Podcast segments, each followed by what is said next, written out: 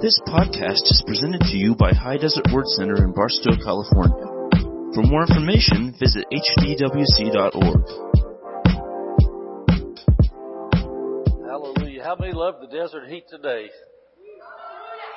I didn't love the desert heat today. I've said in the name of Jesus, going to have a mild summer for the desert. That's our first year in Newberry Springs, and uh, I don't know about Barstow, Dave. Newberry Springs got hot. Oh, well, praise the Lord. Amen. Good to be here. It's not as hot as hell, is it? And that's what we're going to talk about. We're going to talk about why missions again. This is going to be the last one. We did this on a Sunday morning, but I want to look at it tonight. And I want to stir all of us about being conscious of the people around us and why we want to support missions. But first of all, a couple of things I need to talk about too. Don't forget your pledge card. This is the back half. Matter of fact, this is the one I filled out for me and Missus Pastor. We got on here our pledge for the year, signed our name to it. So you'll keep the cardboard copy you've got, and you'll keep and you'll turn this into the offering Sunday. So bring your missions offering Sunday, and bring this in Sunday. Turn that in, then we'll. We all start for the new missions year. And then also on the uh, heating and air conditioning unit for over in Victory Hall, I think probably, Julie's not here, but I think that uh, something like six or seven thousand's come in out of the eighty-one hundred. So we're you know, doing really good. So all of you that still have your pledges to come, bring them in Sunday. If you've got it, bring it in, and we'll get that in there. Katie worked with the air conditioning people today, I think it was. And things are scheduled for the first week of May. Amen. And so praise the Lord, no more hot Victory, uh, except in the wintertime. Then the furnace works good. Yes. But anyway, it's going to be all good like that. I want to remind you what Victory's all about. It's not that we want to have all kinds of fancy equipment, but we got a lot of people coming into that building that need Jesus. And you know, I want to remind you about Victory. Not only do all of our grandkids and our kids go over there for classes, the youth go over there for classes, but we have a funeral a lot of times. That place gets filled up with ninety percent lost people. And they get to come into this church, and they're not going to stick around long enough to receive our love if they're not comfortable in there. Same thing for weddings. When we do weddings, there's a lot of people come in there. Most of them aren't church people. They're people who need Jesus. So we got to have a good building for that. And so we're so grateful that God has moved on all of us to take care of His building. He's blessed us to do it. Amen. So get that money in, and we'll make sure we're able to pay those people cash and not stretch. One book I want to show you. That's kind of with our, our, our missionary type theme. This is called He Gave Gifts Unto Men. Gave Gifts Unto Men. It's a great, awesome, wonderful book. Matter of fact, it came out our first year of full-time ministry in nineteen ninety-two. I was a baby pastor, and I'm so glad Brother Hagin came out this book that year. And I'm going, to, I'm going to use some words out of the Bible that probably a lot of you don't have a clue what I'm talking about. And that's why you need a book like this here. Especially if you're one of these people that even got an inkling in your heart that God may be calling you to be a preacher or a preacheress, whatever you call lady preachers. Anyway, apostles, uh, he teaches about apostles, prophets, evangelists, pastors, and teachers. And I think he even talks about ministry of helps in here. Most Christians are ministry of helps. They helps the pastors. They helps the preachers. That's called, the Bible calls the ministry of helps. That's called the helps ministry. Most Christians are that. But I'll give you an example as an apostle, like Julius, even the Niles. They're, they're apostle type people. They go to foreign lands and they start new works. They go to foreign lands and relocate to help people in other countries and do things in strange places. That's what apostles are. A lot of times they're pioneers. Prophets are what, what Doctor Barclay is, Brother Hagin was, Kenneth Copeland is. There's a lot of prophets in the land, and they're different type people. God does a lot through them, through inspiration, where God gives them things. They see and know things that most people don't normally see and know. And that's, that's a call to ministry. And then evangelist. An evangelist is not a pastor. An evangelist is not a teacher.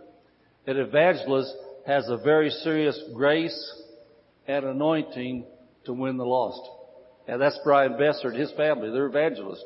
And they got, they got a great anointing for the lost. If they come here in uh, July, right, July, June, they're going to be here in June, then they're actually going to have a training day on a Saturday about street outreach and how to effectively minister to the lost.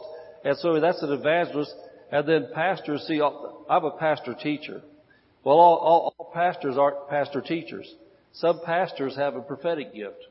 Some pastors have, have, have, have a missions type gift. Some pastors have an evangelist type gift. But then some pastors are teachers. And, and a, a Bible teacher is not a Sunday school teacher. It's not a teacher that teaches like a school teacher. A Bible teacher, like, like when I teach the Word of God, because I'm a pastor, I got two gifts. I'm a pastor and a teacher. When I teach, people that are listening, pretty much I can say that one hundred percent of the people get something from God. He spoke to their heart, because I don't just teach from the head, but I teach from heart to heart by the Holy Ghost. And anyway, this book teaches those things. I just want to say this. If you feel at all that you might think you're called to ministry, you need to get this book. And you don't just sit down and read it while you're watching T V or while you're doing Facebook. You sit down with your notebook and your Bible and you seriously study this. And this will help you see what your calling is if you really are called. And so those are in the bookstore. Got a lot of them, just saw them. But tonight we're going to be talking about Why Missions, Part three. And uh it's closing up the series that I started at the start of April. But I, I, the Holy Ghost wants to stir you tonight.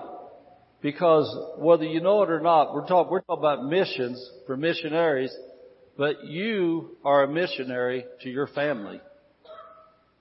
You are a missionary on your job. How many how many have heathen in your family? How many have heathen you work with? How many know any heathen in the in the city? Your neighbors, people you are, will see whether you know it or not. Missionaries are people that are sent to people groups. Now, foreign missionaries go to foreign lands and minister to other groups, but every time, I know that when I when I was a truck driver, I was a truck driver for a lot of years. Don't tell anybody, but I'm, I'm, I'm probably a little bit older than what I look, but I was a truck driver, believe it or not, for twenty-eight years. And, and I even get a teamster's pension. But I've been a preacher for whew, lots and lots and lots of years, because lots I was preaching all the time as a truck driver, but then I got out of the truck back in nineteen ninety-three, and then became a uh, full-time preacher. But my thing was, when I was a Christian truck driver, was that I was on a mission field. My truck, I called my truck my semi. I drove eighteen-wheelers. I drove the biggest, biggest. I, call, I called, I called my, my trailer that I pulled with my tractor, I called that my chapel on wheels. And when I backed into a warehouse or a dock, I called that my chapel. And there may have been a sinner pulling that truck the day before, but when I got it, I walked around it and I blessed it and I prayed over it. And I anointed it. And when I backed into a dock and people walked onto my truck, I said, they're walking into this chapel. I'm a holy man of God in here. And if they cross from that dock into this trailer, they're coming into my territory and they're mine. And I cannot tell you how many people I led to Jesus in the back of those trailers. All the time I led people to Jesus. You know why? My pastor taught me that our job was our mission field. And so that's my mission field. And it just so happened I wasn't in one place. I got to go a lot of places. And I t- got to take my chapel with me. And so you need to look at it that way. And by the way, in training for ministry, I didn't, I didn't call my paycheck my paycheck. I called my paycheck, this is my offering for preaching the gospel to these people they send me to. I sincerely called my paycheck my offering, because I saw myself in service for God first before my employer. And you know what? That made me probably the best employer they had, too. Because when I saw I was working for God, I didn't want to steal their time. When I saw I was working for God, I didn't want to badmouth the company. I didn't want to badmouth the boss. I didn't want to badmouth the customers. I didn't want to whine and complain about how horrible this job was. Oh, I, I, I got to get to our gospel, what we got to preach tonight, because that is so terrible. But I hear Christians come to this door for jobs they believe God for, and they come here whining about how horrible the job is. I think, man, can't you see how deceived you are? You prayed that job in. God put you there. And then they say stuff like this, you know, there's not one other Christian on my job I work with. I think, glory to God, man, you're in a mission field. Man, are you anointed? You're at the right place. How are you going to win souls if you're working with fifteen other Christians? Man, all you're going to do is stand around all day and get religious and steal time, and God get blamed because you stole time talking about the Bible. Yeah. All right, John chapter three, verse sixteen through eighteen. John chapter three, verse sixteen through eighteen. Want to stir you? Want to talk about why our church is involved with missions and getting more seriously involved all the time. And you've got to know the history of the human race. God created Adam, and then he brought Eve out of Adam. And Adam and Eve had a relationship with God. They were hooked up with God. But then they, they transgressed against God's commandment to them to eat of the tree of life, not to eat of the tree of the knowledge of good and evil. And when they did, not only did they get in trouble, and they become spiritually dead, but they sold out the entire human race because they were the start of the human race. So they, they so they, they, they separated the whole human race from God. But then Jesus came, and he restored the human race, but they've got to know it. If Christians don't tell them, if missionaries don't tell them, then they don't know they've been restored. So anyway, John three sixteen through eighteen says, "For God so loved the world that he gave his only begotten Son." And by the way, Jesus was the first missionary. He come from a foreign place called heaven and come to a foreign land called earth to bring the good news. "And the Son, that whosoever believeth in him should not perish, but have everlasting life. For God sent not his Son into the world to condemn the world, but that the world through him might be saved." Now look at this. "He that believeth on him is not condemned. He that believeth not is condemned already." Do you know where condemned people are today in prison? They're on death row. Condemned men, condemned women go to death row. What this verse says is the entire human race is on death row.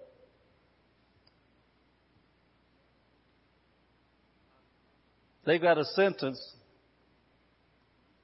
of spiritual death, eternal separation from God on them unless they hear the good news. It says they're condemned already. And see, that, that's why we're going to talk tonight about some basic ways that God works to get the gospel to people. Missionaries, one of them, but because this is a Wednesday night service, we're kind of getting the Christian part of it in here too. You got to know that God has a system for getting people off of death row. I was on death row. You were on death row. Until you heard the gospel. Amen? Isn't that what the Bible says? That, that the ones that have received Jesus says are condemned already because they believe not. Because they believe not on what? Uh, believe, because they not believed in the name of the only begotten Son of God. And so, uh, this is, this is talking about the gospel. Gospel means good news. The good news is God sent his only begotten Son, that you can believe in him and receive everlasting life. People need to know that. And, uh, you know, I know that uh, for me, what I've learned over the years, people, it seems like, that have total comfort, that have no problems, people that are good people because they're good moral people anyway, they're just good people, it's hard to reach them with the gospel. But you get the people that are hurting and got something bad going on in life, the down and outers, the people that don't have much of anything. It's a lot easier to talk to those guys a lot of times. But the thing is, God will draw people by his Spirit, whether they're rich or poor, sick or healthy. God it made, live on that side of the tracks or this side of the tracks. When God draws them, Christians have got to recognize that this person's crossed my path and this is an open door. Amen. And so anyway, uh, the, the, the gospel is good news. And so every human being knows in their heart of hearts there's more to life than what they see. I don't know about you, but I know back in nineteen seventy-nine, that's where I was. Back in nineteen seventy-nine, life wasn't bad. Life was okay. I just all of a sudden in nineteen seventy-nine, I just got tired of smoking. You know, I tried to quit smoking before, but just all of a sudden I thought, man, what am I smoking these things for? I just quit. And then just a short while later, I got tired of drinking beer. So I got rid of Miller. I said, "Mister Miller, you're out of here. No more beer." I, I was, something was happening with me. And I didn't know it was God drawing me. I just all of a sudden, smoking wasn't good. Drinking wasn't good. Nothing seemed good. And then some guy invited me to a Baptist church. I went to a Baptist church. I kind of knew something was going on. And then by the time December nineteen seventy-nine come along, I knew I had to find God. So I started going to church. But God began to draw me.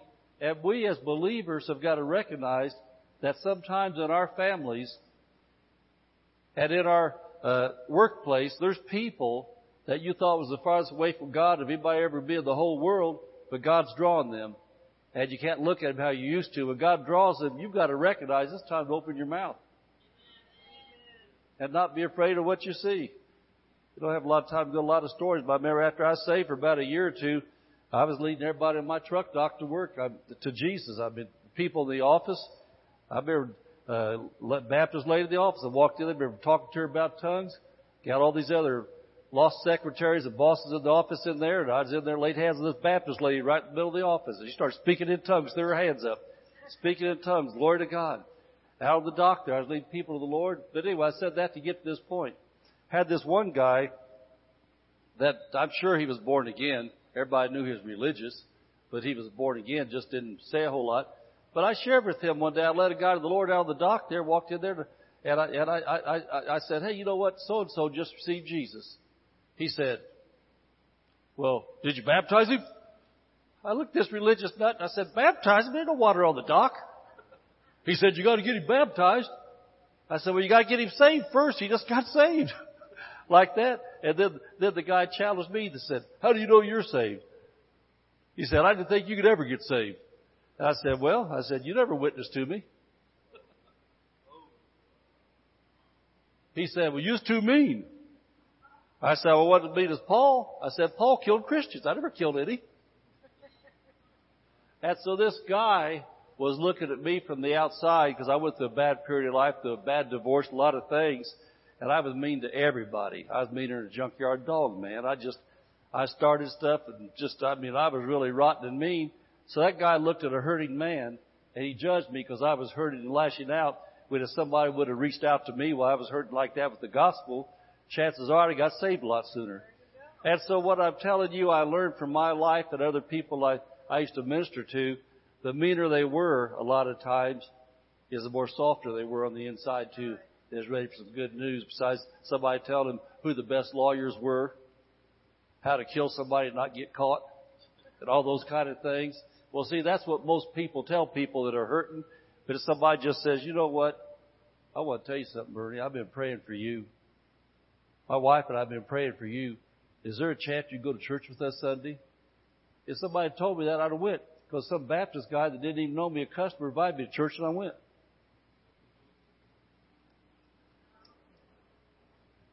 I had a death sentence on me, and I didn't even know it. But praise God, I came off a death row. How about you? Amen. And so missionaries have a calling to the lost, but so do we. Look at Acts chapter seventeen, verse twenty-one. I want to show you some things, kind of how the world was and how the world is. And I, th- I think this thing that we're going to look at applies today, I think maybe... probably on steroids for what it was back then with the internet and social media we have today. But Acts seventeen, verse twenty-one says this, for all the Athenians and strangers or foreigners which were there spent their time in nothing else but either to tell or to hear some new thing. Doesn't that sound like social media and Google and everything going on? Everybody's wanting to learn the latest. Want to find out what's going on? Well, back then, this just a few people would gather in the city square. Or a few people get together and talk, just gossiping, shooting the breeze, trying to find out what they know about this, who they hear about that. Well, doesn't that sound like today on steroids? That's all that's going on. And we'll see, that's what the world does. That's where they're at. All that they do, all that they do is talk and to search. But then notice verse twenty-two and twenty-three. Then Paul stood in the midst of Mars Hill and said, you men of Athens, I perceive that in all things you are too superstitious, or uh, other translations say religious. For as I passed by and beheld your devotions, I found an altar with this inscription, to the unknown God. Well, that's talking about the God that was the Father of the Lord Jesus Christ. They talk about all these other gods, but they didn't know this God. He said to the unknown God, he said, whom therefore you ignorantly worship, Him I declare unto you. People are looking for answers. They're searching. They're looking. And there's so many false religions and other things that people are voted to and serve, they don't even realize. They're wanting something. They're craving something. The people of the world today and all these nations, you know, Julius is going to be here. He's going to be here in July, right? Uh, how many here have experienced Julius? Most of you have. Julius is, he's, he's, he got, he got, he became a citizen of America about three or four years ago or five, which time flies. But he's also a citizen of India. That's where he's born at. That's where he's from. He's from India. He's got lots of churches. Uh, got a great big Bible school over there. Or Bible school, it's a Christian school for kids in India, which when you're in a nation like India, that's quite a feat to have a Christian school. But anyway, I asked this that, you know, maybe I, I'm just asking somebody to tell me because I don't remember. How many gods did Julius say they got in India? How many? Is it? three hundred some million gods in India. He'll tell you when he gets there. He he lives there. He's a preacher, and I don't think he'd lie in church. Those numbers are unbelievable. But, you know, the way I understand it with the Hindu religion and things over there, you can't step on a bug. It might be grandma reincarnated as a bug. You dare not eat the cow. That might be Uncle Bill. They got cobras kill people. They can't kill them. That might be Aunt Susie. You don't know. I mean, everything over there is a god. They worship everything that's everything. And so he's a missionary there for the unknown God. What I'm telling you is like these guys here, they had all their gods. And today in America, how many gods do the Americans worship today? So many different gods, so many things going on. And the world's under a death sentence. That's why missions, and really, that's why you have your job. That's why you're in the neighborhood you're in. That's why you're in the family you're in. Missus Pastor and I began to recognize something years ago as pastors that, and we've seen it, we've seen it in Indiana and we've seen it here. God will save a person in a family that's been a heathen family, and that person becomes a beacon of light to that whole family, draws them all in. Look at Heather right there. I mean, man, Heather, Heather drew them all in. Her and her sister, as youth, received Jesus. Next thing you know, here they all come in. And then got some heathen boy named Jose come sniffing around and thought, man, she smells good, she looks good. Now he's in, bringing his family in. Yeah, amen. Hey, man, we're glad they're here. What I'm saying is this. In your family, don't feel bad if there's no other Christians in your family. Feel glad. Yeah. Be glad that God chose you to be the first. And you've got the gospel. And don't be afraid. Don't be afraid to stick out like a hillbilly. I remember back years ago, oh, I got some good verses I got to get to. But I remember years ago, my family started these family reunions, I mean, a long time ago back in Indiana, probably thirty years ago, family reunions, and my whole family was heathen. The only family, my, the only one of my family I knew was a Christian was my Baptist grandma, and she's the one who took me to church for a little, but grandma was getting old. And so they wanted to have family reunions before Grandma died, so we'd all go. But the thing about it is all sinners, so they chose to have them on Sunday. So I couldn't go. And so they wanted to know, why don't you come to family reunions? I said, Sunday's my only church day. I said, that's the day I go take care of my business. I said, what's wrong with Saturday?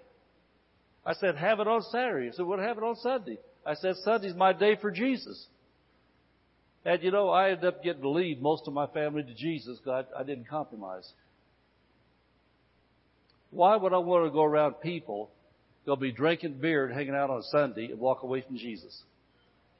And then you know what I'm doing? I'm lowering my standard to their standard and how they're going to come up to my standard if I come down to theirs.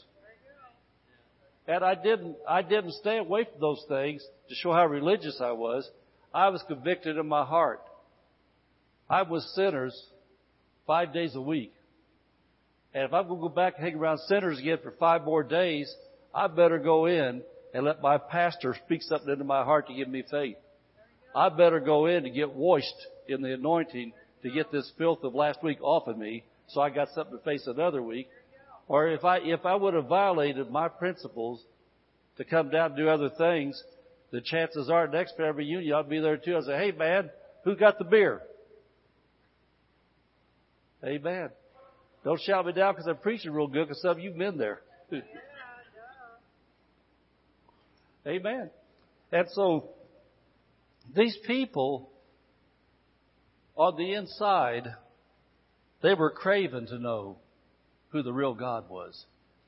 And I want to tell you, the people of the world today, the people in your world, in your family, on your job, the people of these nations that these missionaries go to, they're craving to know who's the real God. And so we as Christians have to make sure. Now listen, I'm going to tell you something. Now listen to what I'm going to say real close. Don't get so caught up in the trash and garbage on the internet that you think you have to keep up their conversation. If all you feed on is what they feed on, how are you ever going to inject Jesus into the conversation? Yeah. Amen. It's not wrong to know what's going on in the world, but Jesus said, "The abundance of the heart, the mouth speaketh." I tell you, the times we live in, you got to be very, very cautious how much news you watch about the politics right now. We're not going to help change people or our nation if all we talk is dirty politics. It's nice to know what's going on so we can pray. But you need to have enough Jesus in you that when you're talking to people, you need to have your spiritual antenna up, listening for an opening. And just be all the time you're talking, on the inside, you should be praying. It said, Jesus, show me when. Lord, show me if there's an opening. Sometimes you don't get one. If you do, at least you didn't speak garbage. But then if there is one and you're ready, then when the door opens, you know it's time to step through. Amen? Because they're craving and they're hungry for things. I want you to look at Romans chapter one, verse fourteen to sixteen. And th- these verses here, to me, they describe the heart of a missionary. And to me, they des- describe the heart of a very serious Christian. If you're a serious Christian, these verses are talking about your heart, how you feel about life and people. And if you don't feel this way, then you need to pray and ask God to give you a heart for the lost people around you, for the hurting people in your family. Romans one, fourteen to sixteen, Paul said, I'm a debtor both to the Greeks and to the barbarians, both to the wise and the unwise. He said, I'm, I'm a debtor to the college graduates, to the high school dropouts. He said, I'm in debt to them. So as much as in me is, as much as in me is, I'm ready to preach the gospel to you that are Rome also. And I know that that's the way I felt my whole Christian life, that when I knew that I was going to get to meet up some family I hadn't seen for a long time that wasn't saved, I knew I was going to get to meet some people from somebody else's family, might be at a dinner or something going on that wasn't saved, some function on the inside of me. So much as in me is, I'm ready to preach the gospel. And by preaching the gospel, I'm not talking about preaching like this. I'm talking about as we're sitting around the dinner table and we're at the graduation party, where we're at, my antenna's up, just thinking that I got, I'm just finding out. Is there something here I can share? Is there something I can say? Is there some testimony I can share in here that I get something about Jesus in here? And that's what Paul said. I'm a debtor to the human race. God saved me, and I want to repay my debt. I want to get this good news to somebody else. I want to share what he did for me so they can get what I've got. Amen.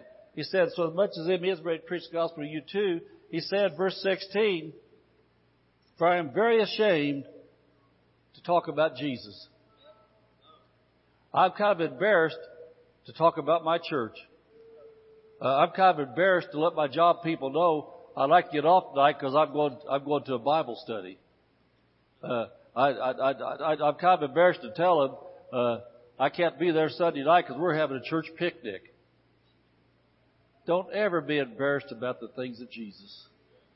He said, for I'm not ashamed of the gospel of Christ. Now look at this. You need to know this.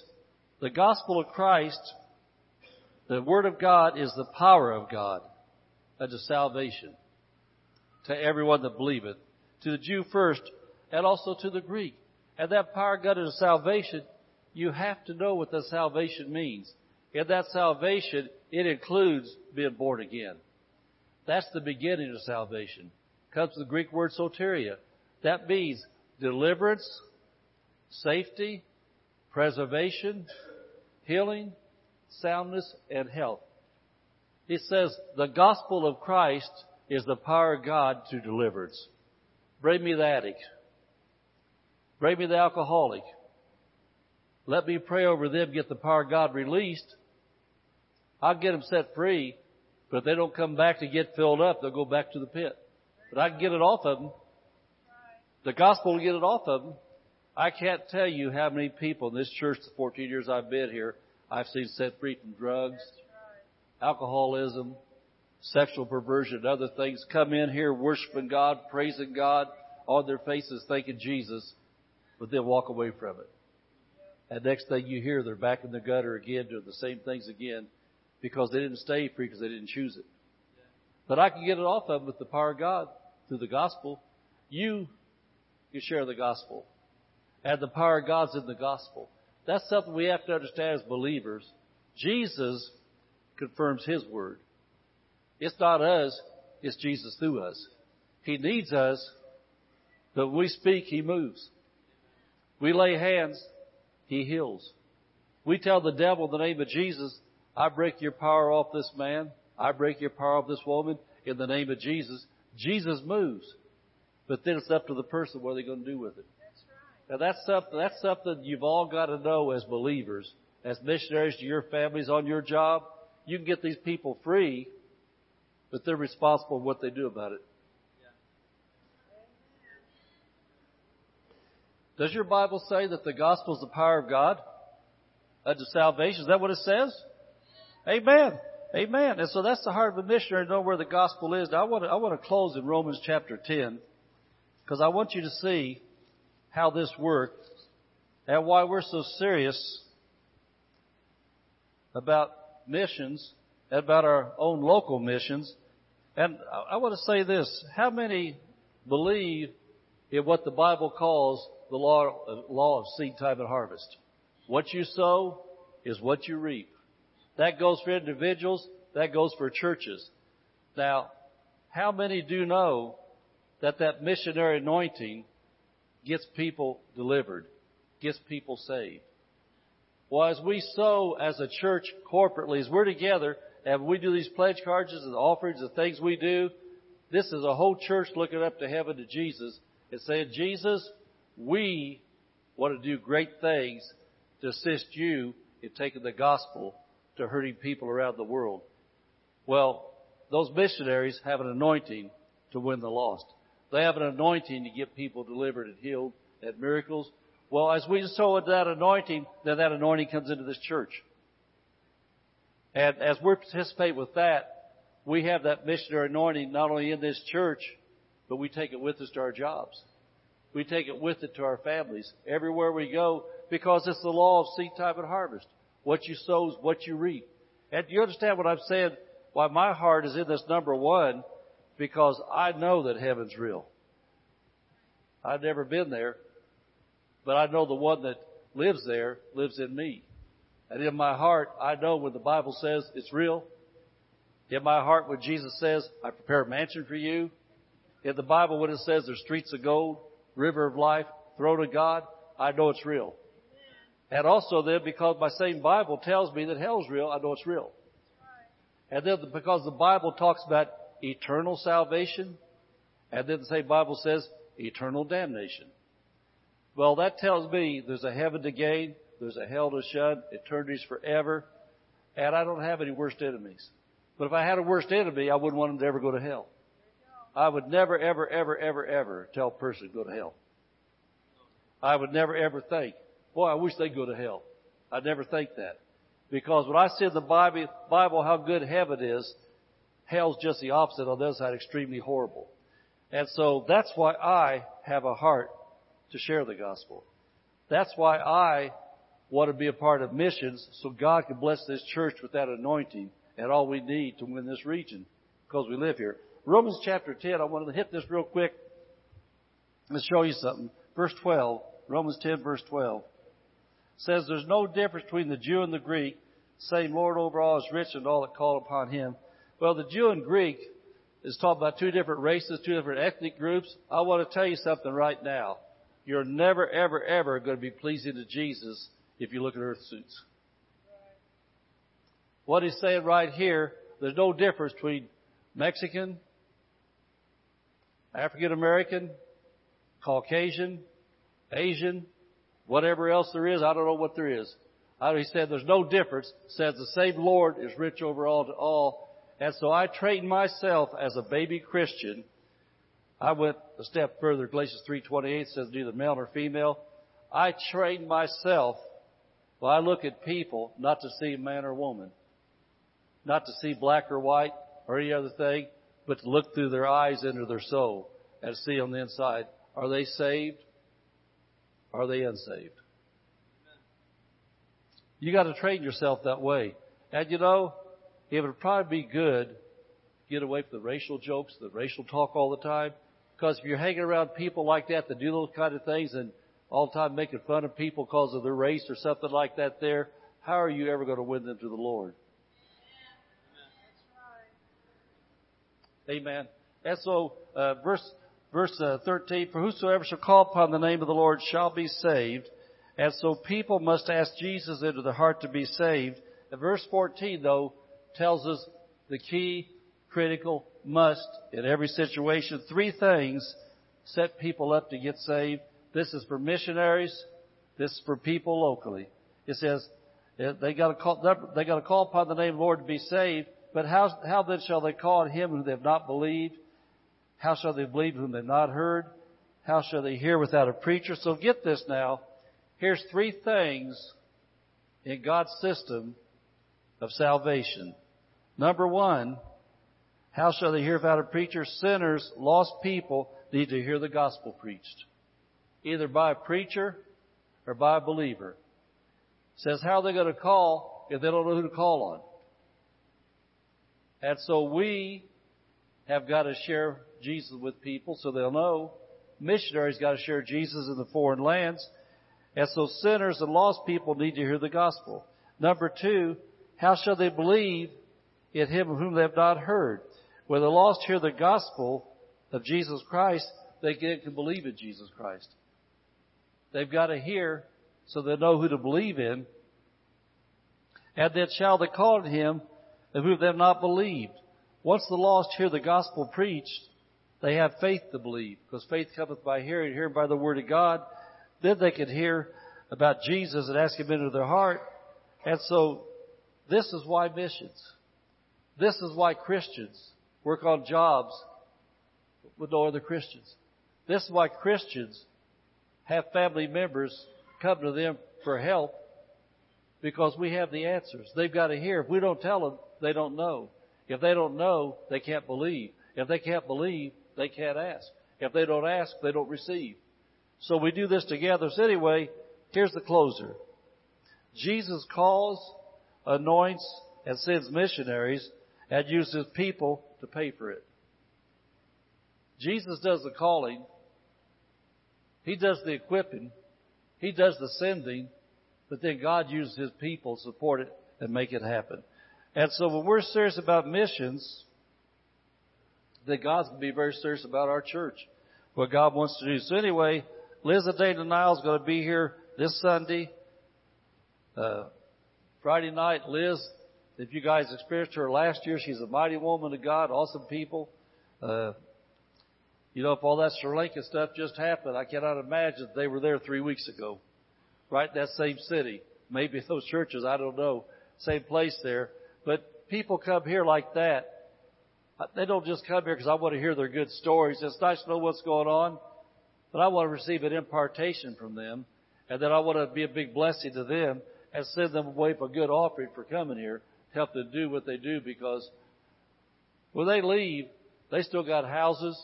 I mean, a house, you know, missionaries have houses, missionaries, but they've got things to take care of, And so God uses churches to support those people so they got a house to come back to when they come back, et cetera. So that's why missions, glad to be a part of it, and we can stand up. And if you're sad, don't clap or anything, but if you're happy, then clap or something. Thank you for listening to this podcast. For more information, visit h d w c dot org.